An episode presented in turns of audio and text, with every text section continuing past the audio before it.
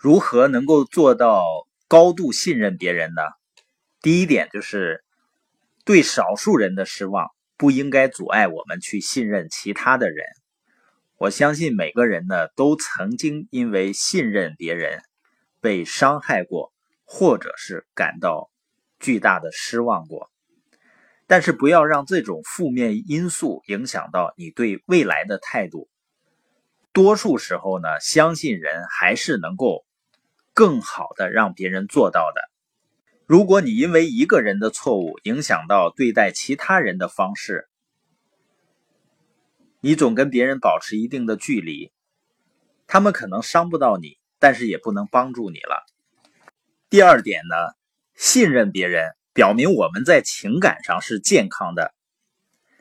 在《心怀信任》一书中，杜克大学医学中心行为医学研究所主任威廉斯博士写道。那些心怀信任者，大多数一生健康且长寿。他说：“这样的心相信人性之善，大多数人会在相处中做到公平且友好。一颗善良的心更容易是健康的心。”第三呢，信念决定我们的行动。如果你厌恶人，或者是不相信他们，是掩饰不了的。我们上一节谈到的约翰逊。班上的同学对他的反应非常积极，是因为他们感觉到他对他们的友爱是真的，不是故意装出来的。这是根植于他对人的信念。如果你想提升别人，你就得先看重他们。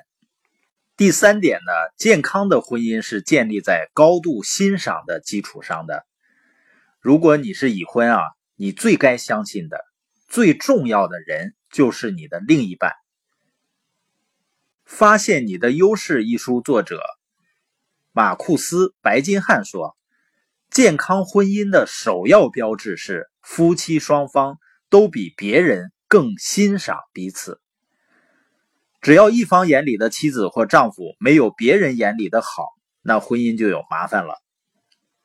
当然，我们会看到年轻人在谈恋爱的时候。”每个人都会觉得对方完美无缺，而正在打离婚战的夫妇都会把对方看得一无是处。那我们每个人呢，都要对自己的另一半现实一点，因为没有人是完美的，没人能够处处的都满你的意，讨人喜欢。所以，如果你是已婚，并不是百分之百的相信你的另一半，并且支持他。婚姻呢就会出现问题。第五点呢，要表达对别人潜力的相信，这样就会激发出他们的潜力。光相信别人，认为他们都是好样的还不够，你还要表达出来。哲学诗人约翰·歌德说：“按一个人现有的表现来对待他，会让他日渐堕落。”按一个人应有的良好品质来对待他，会把他变成一个真正高尚的人。想想那些影响你一生的人，让你相信自己能够学好的老师，给你机会去施展才华的老板或者领导者，让你明白你拥有改变的资本，以过上好日子的咨询顾问，那个深深爱你、愿意在婚礼宣誓中说“我愿意”的男人或女人。不是他们恰巧在那个关键时刻出现，而是在许多情况下，他们的存在造就了那个人生中的关键时刻。在几乎所有影响积极的事情中，那个人会相信你。他可能看到了你身上也许都不自知的某种品质。你不想成为这样的人吗？答案是肯定的。那就尝试去爱别人，把他们看成满分。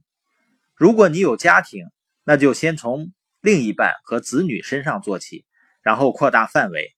相信别人最好的东西，你就会收获他们最好的一面。